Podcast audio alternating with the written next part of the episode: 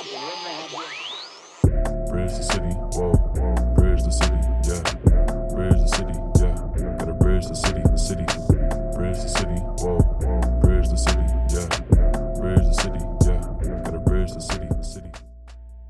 Welcome to Bridge the City, podcast recorded in Milwaukee, Wisconsin. Our mission is to bridge together people, resources, and ideas that inspire Milwaukee to action. And I'm your host, Benjamin Rangel. On today's episode, we talk to one of the co owners of a local Bayview bookstore, cafe, and subscription service, Lion's Tooth. Her name is Chris Siqueira. She and co owner Shelly McClone started the subscription service turned bookstore right at the beginning of 2020. And on today's episode, you will hear why a place like Lion's Tooth is so essential to our city and community. Before we jump into my interview with Chris, I did want to talk to you all about something extremely important, and that's this week's mayoral election. Hopefully, many of you are aware that February 15th is Milwaukee's primary election for the next mayor. This is truly a once in a generation election here in our city.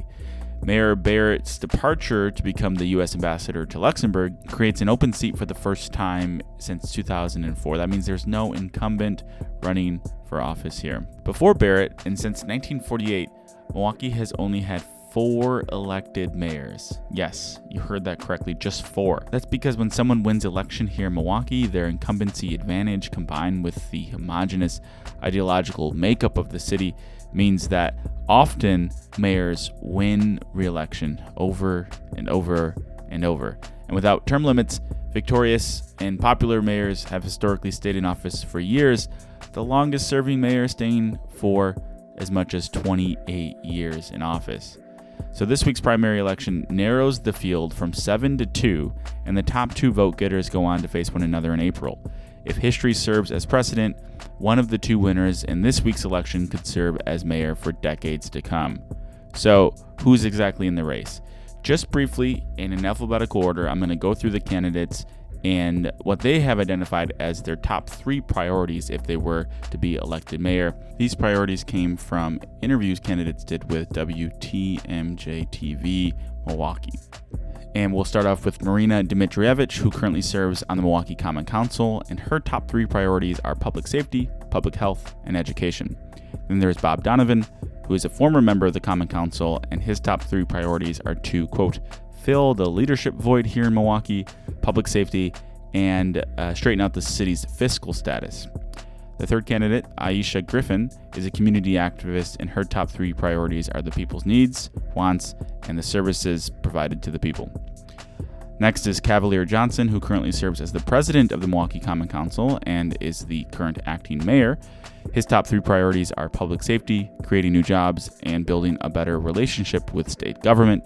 Earnell Lucas currently serves as the sheriff of Milwaukee County. His top three priorities are reducing violent crime, uniting the city, and help the city continue to rise. Michael Sampson is an entrepreneur, and his top three priorities are crime, COVID, and common sense. Lena Taylor currently serves in the Wisconsin State Senate, and her priorities are public safety, entrepreneurship, and home ownership. And folks, that's just very briefly all of those who are running to be your next mayor here in the city of Milwaukee. So please vote in the mayoral election on February 15th. Check out myvote.wi.gov for more information about voting. Uh, you can also check out our website where we'll have resources and links to way more in depth information about the candidates. And so do not forget to vote this Tuesday, February 15th. With that, let's hear my interview with Chris about an amazing local bookstore, Lion's Tooth, here in the city of Milwaukee. Yeah, thank you. Thank you so much for having me, Ben. Uh, Lion's Tooth is a, a bookstore cafe in uh, Bayview. We started out as so I'm a co-owner there with uh, Shelly McClone uh, Carrieri, and we started out as um, as a subscription program. And Lion's Tooth is a um, bookstore, but also um, specialized in graphic novels for kids and adults, and also uh, small press titles uh, with a, a, very heavy emphasis in nonfiction. We have a music section and a lot of uh, political books too in the nonfiction uh, area of the bookstore.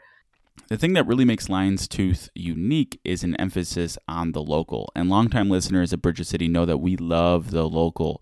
And their monthly subscription service features local artists and authors, providing local creative talent the platform and audience that is often difficult to find.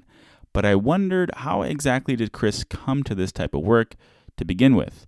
Turns out, prior to coming to Milwaukee for school, Chris owned a bookstore in Brazil. Uh, it was inside a cyber cafe, which was um, uh, for um, it's something very much of its time. It was an internet cafe for people that didn't have internet at home. So you would go, and a lot of kids wanted to also play games online, which was something new. Uh, um, they would call it. Some of these places were called LAN houses, and this was a um, like a pioneer internet cafe actually in in São Paulo we didn't have a lot of those in Sao Paulo at the time, uh, back in Brazil. And I had a bookstore specialized in graphic novels called Vida Louca inside that cyber cafe. And I did that before I moved to Milwaukee. So I kind of, this is kind of like full circle for me. I'm going back to doing something that I did um, many years ago, now in a more uh, established and um, owning the the entire bu- business as opposed to my business being a pop up in somebody else's business as it was before. When I was younger, I used to spend hours in Barnes and Noble flipping through dozens of books, magazines, anything I could find that looked interesting.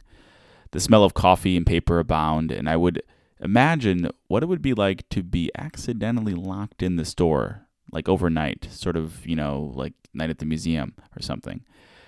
And I thought about how if I could just stay there all night, I could learn and discover everything all the books had to offer. When you walk into Lion's Tooth, you're met with this similar feeling of endless possibilities and wonder that you're met with when you walk into any bookstore. It's the feeling of excitement of what you might find or anticipation of what you might learn. But Lion's Tooth is a bit smaller than your big box bookstore, but it's this coziness, this warmth that makes you feel immediately at home. And my favorite part of the store is the north wall that is filled with small press zines and pamphlets and whatever else someone had the dream of publishing. Things like a guide to citizen journalism, sit next to a how to book on biking, and maybe a title called No Pants 2 The Revolution Continues. It is this emphasis and celebration of the local and radical that makes a place like Lion's Tooth an immediate landmark to our city. Yeah, so zines have been around for a long time. Um, and this is something that um, they they they can be xeroxed. Um, now, right now, there's a lot of risographed uh, zines, which is a different technique, and uh, the bindery has uh, risograph partners uh, called Bear Bear, so they have a risograph mas- machine, which is a um, fancier Xerox. It makes like very nice. It's not a Xerox machine but it's a it's a copier, it's a fancier copier uh, that makes very nice um, prints with very with fancier colors. So you have zines of all kinds, like from the most basic black and white um, diary style to some zines that are like art portfolios and very um, elaborate. And th- these kinds of like self-published uh, magazines or, or or publications, they they are appealing uh, to me because you have total freedom. And because we like graphic novels, there, there's a whole subset of that that is the they call mini comics, and sometimes they're not mini. Uh, a lot of the times they are small, but mini comics is a whole category of its own of self-published uh, magazines, and it's basically cartoonists that publish self-publish their own work sometimes it gets collected later um, and published by a publishing house. It might be, or but some sometimes they just exist on their own. And even established cartoonists will have uh, mini comics that they that they put out. So we really wanted to be a place where you can get those because you either buy those directly from the creator, which is an option, um, or you can go to a store like Quimby's in Chicago, which is was the inspiration for my first store in Brazil, and continues to be an inspiration for us. And or and I, Milwaukee didn't have a, a space like that. Without a place like Lion's Tooth, artists, authors, activists, and creatives are left without a platform. Alternatively, they are forced to overcome the barriers that are created by larger publishers and retailers. Yeah, and I think that this is this is I think that every every city should have a place or multiple places like um, Lion's Tooth and outlets where to get these these kinds of publications out there. Uh, I think the the the thing behind self-publishing is that you can you can do whatever you want. You're the boss. I had a friend that did a zine workshop in Brazil many years ago, and what he would say is that you can pretend to be the graphic designer, you can pretend, you know, you you you, you can pretend to have every um, job in a magazine. You know, you're you're the boss. You can um, you can be the writer. You can be the illustrator. You can be you decide what's in the magazine. You decide everything. So when you're in, in you're making a zine, you're in total control, and that freedom is important because you know politically it's important because you can put whatever your your actual opinions about things are. You're not accountable to a corporation or to interests of your publishers or whatever. Uh, a space like Lion's Tooth is the end of that from the creative process of you expressing yourself. And I think that zines are an excellent uh, way to express yourself, or even if you have like a more ambitious book project or more ambitious exhibit project, the zine is a way to have a um, output that is tangible and uh, easier and that you can make faster. And then Lion's Tooth, a place like Lion's Tooth, is the last. Um, it's the end of it. It's where how you put that out in the world, you know, and it's it, it making it available um, to to the community. And you can do that. You can sell it yourself. You can you know go to find ways to sell it yourself. You can have like a website, or you can go to uh, events and table at events and if you put it in stores like Lion's Tooth, not only in your own city, but in other stores like Lion's Tooth around the country, you're reaching people who are going to the store for that, uh, looking for stuff. So, like, we're like the last link in the chain, you know? And Lion's Tooth makes a point like, we, if you're um, a zine maker or um, from Milwaukee or from Wisconsin, we will buy your zine. We don't do consignment we'll buy the zine and we will uh, uh, sell at the store. You know, so that's part of what we do too. When accessibility is limited for whatever reasons, that often leads to marginalized communities being pushed out and those more privileged communities having greater access. Yeah, so one of the things we try to do, Milwaukee being the segregated city that it is, and uh, Bayview being the white neighborhood that it is, uh, we've been trying to, and me being the brown immigrant that I am, I've been trying to make Lion's Tooth as inviting uh, and and um, as and and and communicating um, a safe place, a safe place for people of color as much as we can. You know, um, uh, it's like we're trying, we're we try constantly not to make Lion's Tooth a like a white space right? So that's like what the way we do that um, comes kind of naturally with the kind of selections that we the the the, the books that we curate that are inclusive uh, for uh, queer and and people of color but we also uh, when we the the way to i think to support the the the community with that is when we when, when we curate the artists we try to curate a um, a diverse group of artists. We we did you know we feature a lot of female artists. It's difficult. I will tell you that with every um, everything that I've done in Milwaukee, integrating or um, or getting um, making it less white has always been the biggest challenge for me in everything that I've done, from playing in bands to roller derby to everything that I've done in the city of Milwaukee. It's one of the, the, the most difficult things. I am seeing though that the younger generations are much more integrated than the people my age. You know, uh, around like I'm I'm almost like 50 years old, right? So it is it gives me great hope.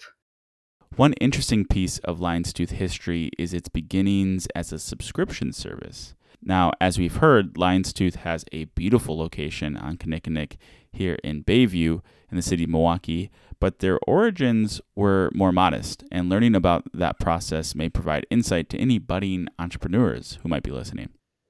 So basically, we we, we started the subscription uh, already wanting to have a brick and mortar store.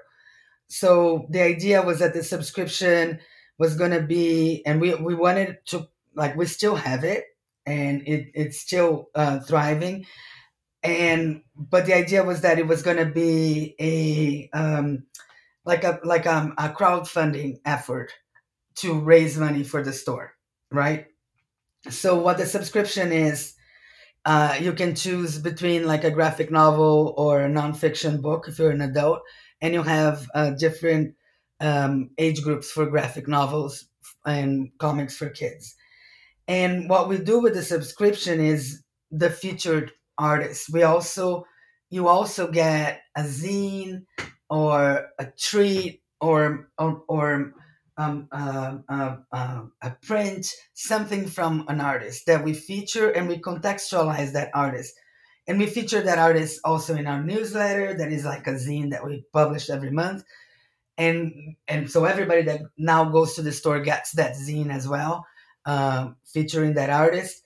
And now that we have the space too, we're trying to um, have exhibits or or have their art in the store um, too but the idea is that you get something a little bit more than just a book. You get you learn about an artist, you get a publication that you wouldn't get another way, you get like a special sticker or patch or something. Um, and and in order to build community. When we started, so now you have like a group of people that everybody's reading the same book, right? Because it's a curated um, uh, selection. And when we started, we did um, book clubs, uh, and and so, so you have like all the kids are reading the same book and you have like a book club to talk about that. And then covid hit immediately. We had two two days that we were able to have all the book clubs and then have the we had a band play we had a teen band play and an adult band play. And it was like magical. And that was the last one we held was in february 2020 and we used to do that at the sugar maple so the subscription is is in is the backbone of what we do because it's it does exactly everything. Before we had the store the subscription already did everything that we wanted to do.